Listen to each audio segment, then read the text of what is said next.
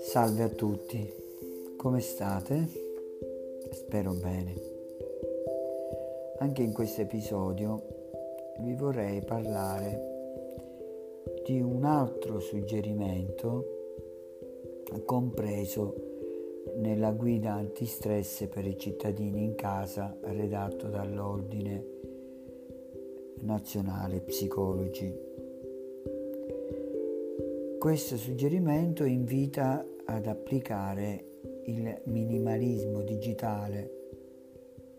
Mai come in questo periodo può tornare utile eh, una dieta digitale prenderci un momento per riflettere sul valore che hanno per noi i social, cosa aggiungono alla nostra quotidianità, cosa tolgono, qual è il migliore uso che possiamo farne per arricchire la nostra vita.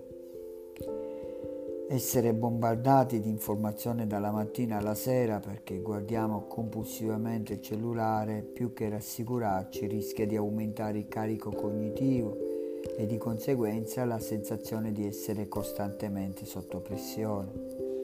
Meglio limitarsi a consultare le fonti ufficiali, evitare il passaparola e aggiornarsi una o due volte al giorno sull'evolversi della situazione.